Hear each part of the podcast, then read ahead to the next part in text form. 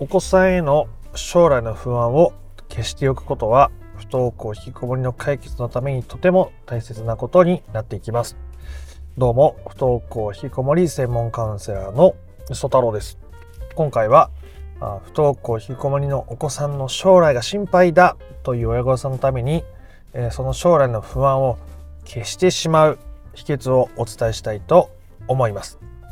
ね、今不登校でもしくは引きこもりで、えー、将来この子はどうやって生きていくんだろう。このまま本当にこの子は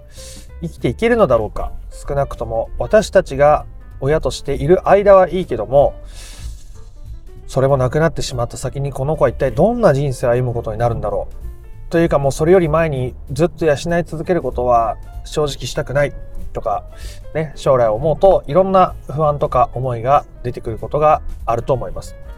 でそうした将来の不安を持つことはある種仕方のないことだとも思うんですけども。ただあなたが自分が感じる将来の不安によってお子さんに対して学校行きなさいとか家から出なさいとか経済的に自立できるように頑張りなさいみたいに、えー、励ましすぎたり背中を押しすぎたりお尻を叩きすぎたりしたり干渉しすぎるとそれはあお子さんとの関係を難しくしてしまいますし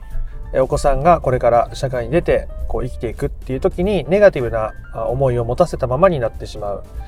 親との信頼関係がないまま家の外で、人間他の人間との信頼関係を作るって難しいんですね。親子っていうのは人間関係の基礎と基盤のもう極めて重要な部分を大きく担っているからです。なのでその将来の不安をできるだけ手放しておくっていうことがとっても大切になるわけですね。ただ子供に干渉しないようにとか将来の不安感じないようにとかって思ってもやっぱりついついそうなっちゃうからその不安を根本的に手放していくことがとても大切になるわけですので不登校引きこもりの問題を本質的に解決していきたいぞという人は最後まで聞いてみてください。ということで、えー、これ2つ種類があります。将来の不安は2つ種類があります。というか、そもそも不安って何なんだっていうことを話したいと思うんですけど、不安っていうのは、よくわかんないから不安なわけですよね。よくわかんないから不安。明確にこうなるとかああなるって、それが嫌だなって思ったら、それは不安というより恐怖ですね。明確に、えー、それが現れたら恐怖に変わるわけです。ね、えー、夜夜道を歩いていて、えなんだかお化けが出そうだなはまだ不安。でもお化けがバッと出たら恐怖ですね。おお化けが出たから不安だってならないじゃないですか。お化けが出たからもう恐怖じゃないですか。というように、えー、不安っていうのはよくわかんないこう漠然とした時に感じやすいものですね。明確になってない時に感じやすいものです。だったらどうすればいいかですがそのよくわかんないものを明確にしてしまいましょうということになるわけです。なので、えー、あなたが親御さんが、まあ、子供の将来不安だなと思った時にじゃあどうなるのが一番嫌なのかということを想像してみることです。自分にとってのその不安を明確に恐怖にしてみるということです。でこれは例えばの例を話しながらどういう解釈になっていくのかお伝えしてみたいと思うんですけど例えば子供が、ね、学校に行かないことによって、えー、で親が養えなくなったことによって、まあ、将来50代とかでね、えー、生活保護を受給しながら家の外にもほとんど出ずにこうカップラーメンをすすりながら目がうつろになりながらスマートフォンをいじってるみたいなところを想像する、まあ、最悪の一つのシチュエーション。これどんな風が最悪っていうところを考えるか人によって違うのでえ自分にとってのを考えてみるようにしてみてくださいね。でそうするとすごくなんか惨めな気持ちになると親として子供にできることをしてあげられなかったっていう気持ちが出てくる人もいますし、えー、子供がそうやって自分のことを信じられずに生きていることを思うと心苦しくなるとかあそう寂しいとかいろんな感情が出てくる。これ人によって違うんですね。どんな感情が出てくるのか。まあネガティブな感情であることがほとんどですがまずこの時点でまずこの時点でいや最悪なシチュエーション考えてみたけど意外とそんなこと起こらないだろうなってなれる人もいるんです。まずこの時点でね。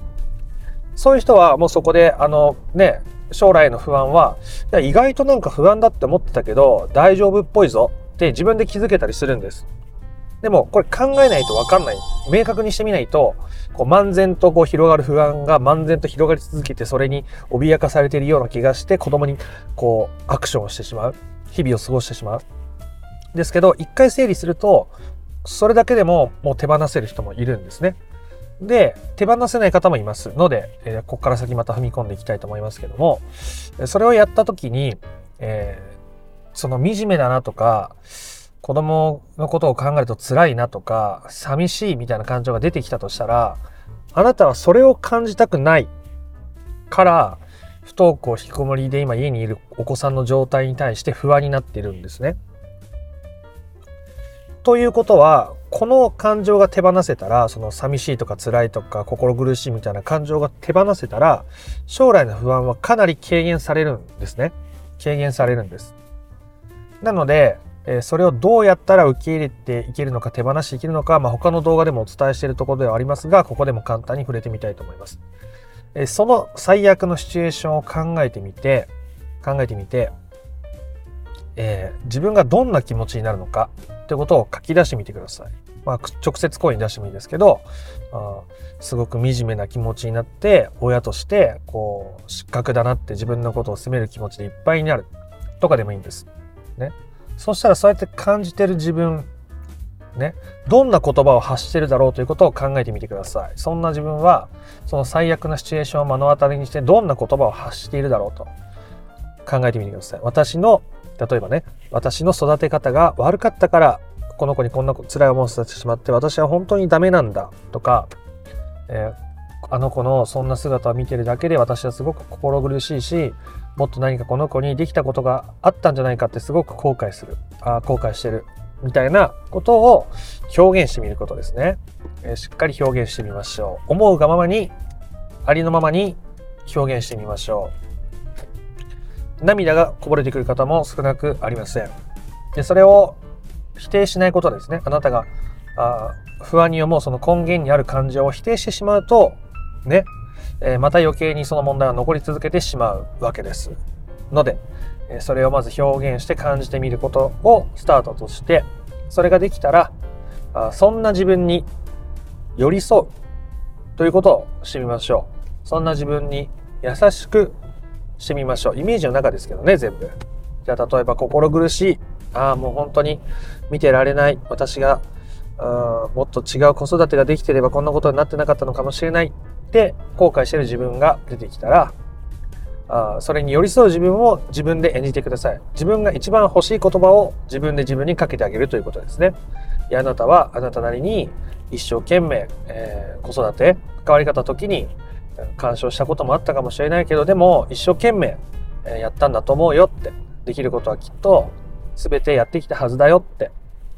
いう言葉が欲しい人があいたりしますし、他にもいろんな言葉があっていいですね。あなたはあなたなりにやったんだし、今そうやって後悔ね、してしまう気持ちもわかるけど、ね、本当にあの大切なことはなるべく大切にしてやってきたんだと思うよとか、あどんな言葉でもいいです。あなたが欲しい言葉を考えて自分でかけてあげる。ね、さらに涙が出てくる方もいますが、こうしてあなたが自分がこう、の中に秘めたるネガティブな感情を受け入れたり手放すことによって、えそうなっても大丈夫なんだな。えというかそうなっても私は大丈夫。という感覚が自然と湧いてくるようになるわけです。ネガティブな感情を手放したからこそ訪れる安心感をあなたが得ることができるようになるということですね。そうするとお子さんに対する将来の不安がかなりまた軽減されるわけです。ね。だってそうなっても大丈夫じゃないですか。そうなってもいいし、そこで自分を責めてもいいし、でもそこで、えー、そんな自分を許して安心できるってことが分かっているから、不安が大いに軽減されるわけでございます。で、もう一つあるんですね。二つパターンがあるって言ったもう一つのパターンは、えー、お子さんのその将来に向けてできる準備をするということですね。例えばその経済的に将来不安だと。で、親として子供に残しておく貯蓄はどうするのかとか、あそれはまた、あのー、あんまり無理してね、親御さんが試しすぎるとお子さんもそれに依存的になってしまうし、自分の人生楽しみながら使いつつ、残しておけるお金を考えればいいと思うんですが、そこは、あの、論理的に考えていく準備ですね。子供のために残しておけるものはこれ。これはできない。これはできる。っていうところを準備していく。実際に、その、子供に将来残しておくお金、生活費はこれぐらいかな。家は持ち家だから最悪この家にずっと住んでればよしと。えー、で、じゃあそう、あの、何ですか？あの、固定資産税がなんぼだと。で、生活費はまあ最低限このぐらいあったら生きていけるっしょ。ね。で、まあその時に、まあいざなくなったら生活保護あるかとか、具体的に明確にしていくと、いや、そういう最悪の事態ってそもそも起こらなさそうだな、みたいなことに気づいていけるようになるわけですね。そうすると、不安がまた、これまた手放せるようになるということでございます。これはあの、災害の時の避難訓練に似てますね。え、いざという場面が起きたらどうするのか、そしてその準備をしておくということです。ね、あの、避難するときに、え乾パンと、え水と、あと暖を取れるものと、とか準備しておくじゃないですか。それみたいな感じですね。この辺は、あかなり論理的にものを考える ところですけど、つまり、そう、感情的に不安を消すっていうことと、論理的に不安を消す、手放すっていうことの両方ありますよってこと。これは人によって抱えてる不安の質とか内容が違うんで一概に言えないですけど、まあ、僕の感覚的には8割方の方はこの感情的な部分、将来子供がそうなった時に自分が感じてしまう感情に蓋がしたくて今不安を感じてるって方が8割ぐらい。で、残りの2割ぐらいの方は具体的にできる対処を知ることでその不安を手放していくことができます。僕とカウンセリングで話してて、将来じゃあどれぐらい、どんな風に対応したいですかって言って、あ、じゃあでもこうやってお金があって、こうやってやって、こうやってできたらまあいいかなって話してるうちに、いやなんか将来のことあんま不安じゃなくなってきました、みたいな人も結構いるんですね。なので、えー、自分で考えてみるならこの2つ、感情的な部分と、物理的にどうするのかっていうことを考えて準備をしておくっていうことをすると将来の不安を手放しやすくなるわけです。そうすると将来がうんたらかんたらだから今こうしなさいみたいに子供を焦らせたりあなたが不安になったり